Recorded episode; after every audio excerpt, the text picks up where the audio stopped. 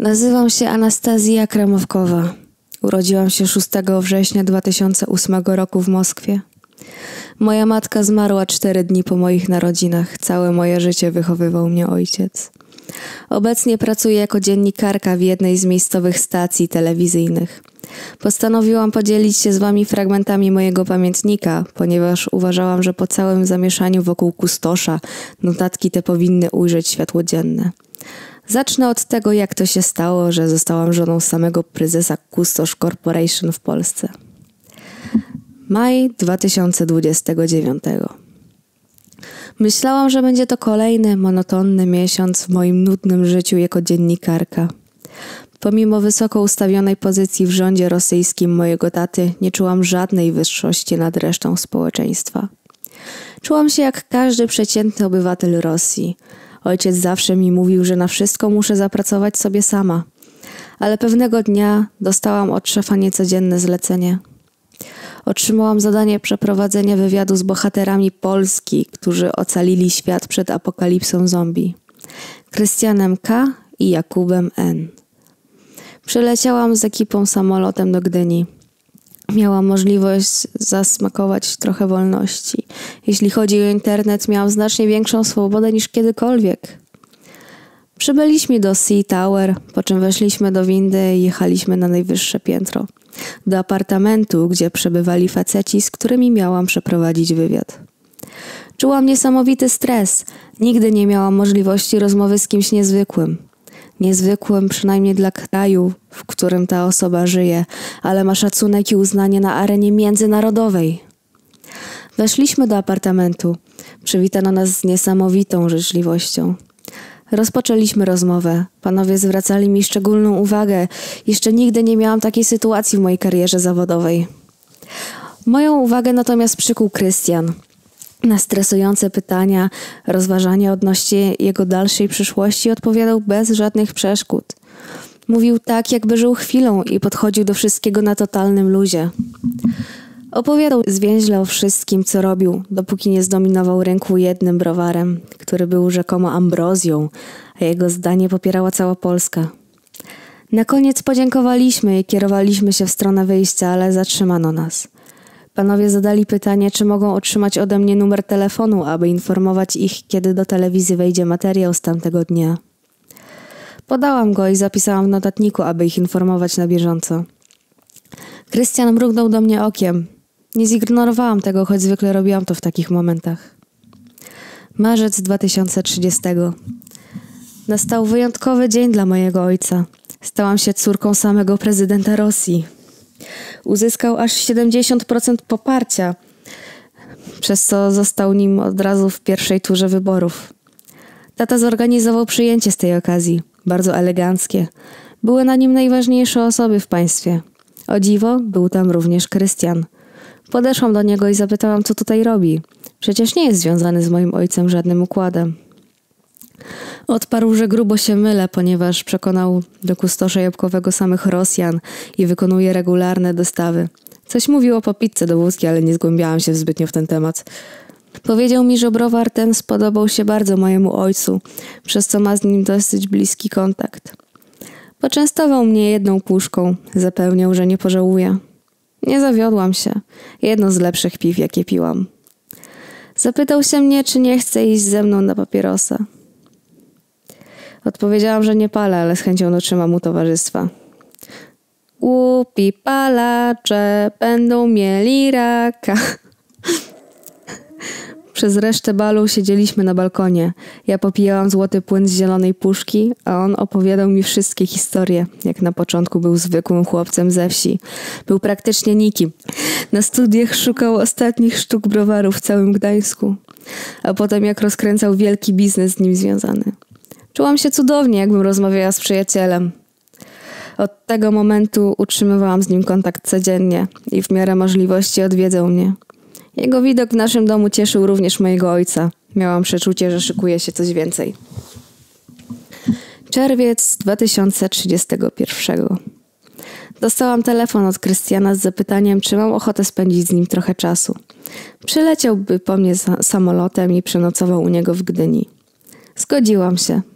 Wzięłam urlop i przez dwa tygodnie przebywałam w Polsce.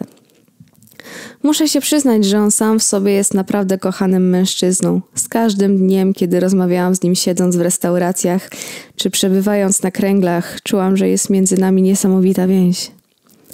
Ostatniego dnia, kiedy miałam lecieć z powrotem do domu, zrobił mi niesamowitą niespodziankę. Na lotnisku czekał na mnie tłum ludzi, którzy śpiewali mi romantyczne piosenki. Każdy z nich trzymał w ręku róże. Po ostatniej piosence ludzie otoczyli mnie, a z tłumu wyszedł Krystian, klęknął i powiedział, że chce ze mną spędzić resztę życia. Uważał mnie za wyjątkową kobietę. Wzruszona zgodziłam się, to był jeden z najpiękniejszych momentów mojego życia. Październik 2032. Przeprowadziłam się do Polski, do mieszkania mojego narzeczonego. Chciałam znaleźć sobie pracę, ale za każdym razem on mnie powstrzymywał, mówiąc, że ma pieniądze dla nas dwojga, także mogę się powstrzymywać. Nie odpowiadało mi to, ponieważ trzymałam się tego, że mam na wszystko pracować sama, ale za bardzo go kochałam, aby mu się sprzeciwić. Naprawdę chciał dla mnie jak najlepiej. Luty 2033. Stało się. Ja i Krystian pobraliśmy się. Wesele odbyło się w Barcelonie, jego ulubionym mieście. Oboje byliśmy bardzo szczęśliwi, tak samo jak mój ojciec, który uważał, że dokonałam słusznego wyboru. Powiedział, że gdyby cokolwiek się stało, mamy go informować, a udzieli jakiegokolwiek wsparcia. Cieszyło mnie bardzo, że nie miałam żadnych problemów. Spędziliśmy upojną noc poślubną, a następnego dnia siedziałam na plaży w jego ramionach. Czułam się wspaniale. Kilka dni później poinformowałam męża, że zostanie ojcem. Pierwszy raz widziałam, jak płakał ze szczęścia. 21 listopada 2033. Na świat przybył nasz syn. Krystian nazwał go Zygfryd. Nie mam bladego pojęcia czemu. Poprosił mnie, abym mu zaufała. Jeszcze nigdy mnie nie rozczarował. Zrozumiałam go. Maj 2036. Krystian poświęcał mi znacznie mniej czasu niż zwykł robić to wcześniej. Zmartwiłam się tym faktem. Cały czas przebywał w swoim gabinecie. Podobno pracował nad jakimś projektem. Wkurzyłam się. Weszłam do niego i pokłóciłam się z nim. Pytałam, co on sobie myśli, czy wszystko się wypaliło. On mówił, że jest bardzo zajęty, ale przynajmniej będziemy mieli zapewnioną stabilną przyszłość dla siebie i następnych pokoleń. Krzyczałam na niego, że ostatnimi czasy w ogóle się dla niego nie liczę. Zdenerwowany przyparł mnie do ściany i zaczął mnie całować. Całując się, przemieszczaliśmy się po pomieszczeniu. Rozebraliśmy się do naga. On zrzucił wszystko z blatu stołu i położył mnie na nim. Nigdy nie przeżywałam tak namiętnego seksu. Nie zwracałam uwagi na to, że robił to, żebym dała mu spokój. Podobało mi się to. Przenieśliśmy się do sypialni, spędziliśmy tam dobre dwie godziny. Najgorsze było to, że oboje nie mieliśmy dosyć. Rozdrapywałam mu plecy jeszcze bardziej, a on cały czas robił swoje. Kiedy już skończyliśmy, pocałował mnie i powiedział mi, że jeszcze nadejdzie ten czas, kiedy będę z niego dumna. I to wszystko, nad czym pracuje, robi wyłącznie z troską o swój kraj. Kraj, w którym mieszkałam również ja.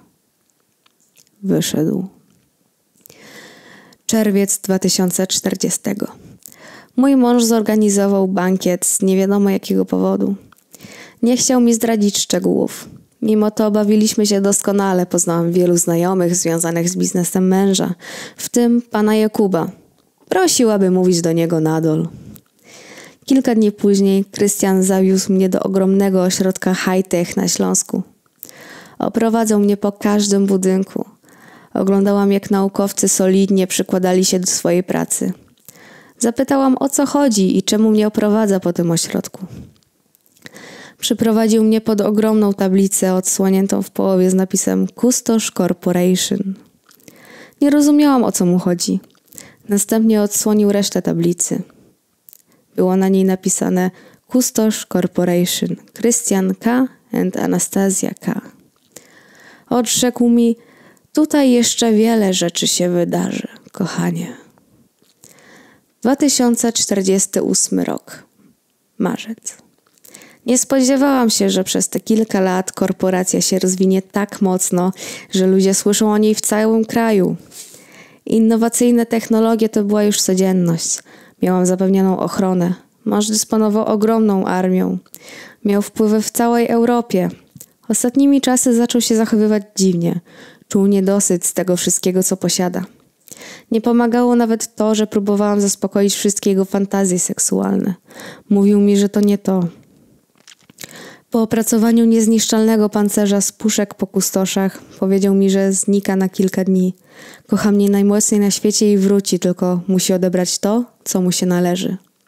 Zostałam z synem w domu. Kilka dni później. Mąż jeszcze nie wrócił. Za każdym razem, gdy dzwoniłam, odrzucał połączenie i wysyłał SMSy, że jest już bliski celu i niedługo wróci. Dostałam telefon od ojca. Poprosił, abym włączyła telewizję. Nie mogłam uwierzyć w to, co widzę. Armia mojego męża dokonała zamachu na prezydenta i zniszczyła Sejm. Kiedy wrócił do domu sfrustrowana, zapytałam, co najlepszego zrobił. Odpowiedział mi, że odzyskuje to, co mu się należało w zamian za zasługi względem kraju. Kwiecień 2048. Krystian przejął władzę w państwie, dokonał porządnej reformy infrastruktury, zmienił walutę i nazwę państwa. Stał się pierwszą damą cesarstwa kustosza jabłkowego. Ja pierdolę. Zadzwoniłam do ojca, aby mu o tym powiedzieć. Zmieszany tylko mi pogranował i poprosił, abym była posłuszną żoną. Oglądałam z balkonu Gdańsk, kiedy do pokoju wszedł mój mąż.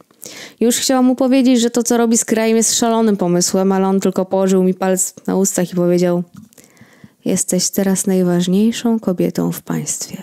Nie tylko dla mnie. Niedługo nie będziesz miała chwili wytchnienia, a teraz idź do sypialni i rób to, co ci każę. Czułam się jak w jakimś pierdolonym greju. Prawie wcale nie miałam zdania, a mówił, że jestem dla niego najważniejsza. Tego dnia byłam traktowana jako niewolnica. Cały dzień spędziliśmy pieprząc się w sypialni. Tak, dobrze powiedziałam. To nie było kochanie się. To było zwyczajne pieprzenie. Bez przerwy dawał mi klapsy, podduszał i krzyczał, że jest zwycięzcą i mam go słuchać, wykonywać jego rozkazy, jakbym miała umrzeć tego samego dnia. Pod koniec Przywiązał mnie do łóżka, polewał mnie szampanem, pieścił i karmił mnie winogronami. Nie rozumiałam jego chorej wizji. Tęsknię za tym starym kwidziem, który nazywał mnie swoją malutką kremóweczką. Ech, bardzo lubił to ciasto. Kilka dni później. Syn uciekł z domu pod nieobecność męża. Znalazłam w jego pokoju kartkę z napisem: Nie mogę znieść tego, co ojciec robi mojej ojczyźnie. Uciekam, ale jestem pewien, że jeszcze tu wrócę. Trzymaj kciuki. Mam nadzieję, że wrócimy do starych czasów, kiedy Polska była Polską. To świat nasza zmusza nas do buntu. PZ. Nie pokazałam kartki mężowi. Czułam w duszy, że nie powinnam tego robić. Skończyłoby się to, to, to tragicznie. Lipiec 2048. Mąż poprosił mnie, abym została w domu, ponieważ mam odebrać ważny telefon do niego. Podobno z Chin, nie wiem w jakiej sprawie. Zostałam i czekałam. Krystian w tym samym czasie przybywał na bankiecie jego firmy, podobno z powodu odkrycia alternatywy ropy naftowej. Siedziałam w kuchni, gdy nadeszła wiadomość z ostatniej chwili. Dokonano zamachu na wielkiego wodza cesarstwa. Na sali bankietowej. O dziwo, nie martwiłam się o niego w tym momencie. Następnego dnia przyjechał i powiedział do mnie, żebym się pakowała. Będę sekretarką w jego firmie. Będę przybywać w jego gabinecie i obserwowała, jak tworzy historię. Usłyszałam o buncie w kraju i nadchodzącej wojnie obronnej z USA. Całymi dniami siedziałam w gabinecie męża i odbierałam telefony, mówiąc, że mąż jest w delegacji i zadzwoni, kiedy wróci. Gdyby nie rozmowy z Nadolem, to nie wytrzymałabym napięcia. Następnego dnia widzę zdjęcie martwego syna. Zabił go jego własny ojciec. Był przywódcą rebeliantów. Nie mogłam nic na to poradzić. Kochałam go mimo wszystko. Nie wierzę w to, że to wszystko dzieje się w taki sposób drogą przemocy. Następnego dnia mój mąż przybył do gabinetu, zdenerwowany jak nigdy wcześniej. Krzyczał na wszystko i na wszystkich. Wydał rozkazy ataku na Stany Zjednoczone. Sierpień 2048. Otrzymuje informację od męża, że jest cały zdrów, tęskni za mną, ale nie może wracać, bo musi wyrównać rachunki. Kilka dni później widzę transmisję na żywo ze schronu prezydenta USA, na którym on sam poddaje się wielkiemu wodzowi Cesarstwa Polskiego Kustosza Jabłkowego. Zaczęłam bać się chorych wizji mojego męża. Podbił całą Europę. Teraz poddały mu się Stany Zjednoczone, światowa potęga. Opowiadał mi, że zamierza wyruszyć do Afryki. Mój mąż nie zobaczy tych notatek. Nie wiem, co mam powiedzieć o jego poczynaniach, ale zaczynam coraz bardziej obawiać się jego manii wielkości, o których wspominał mi Nadol. Miejcie oczy i uszy szeroko otwarte. Kto wie, co siedzi w głowie mojego męża i do czego jest zdolny?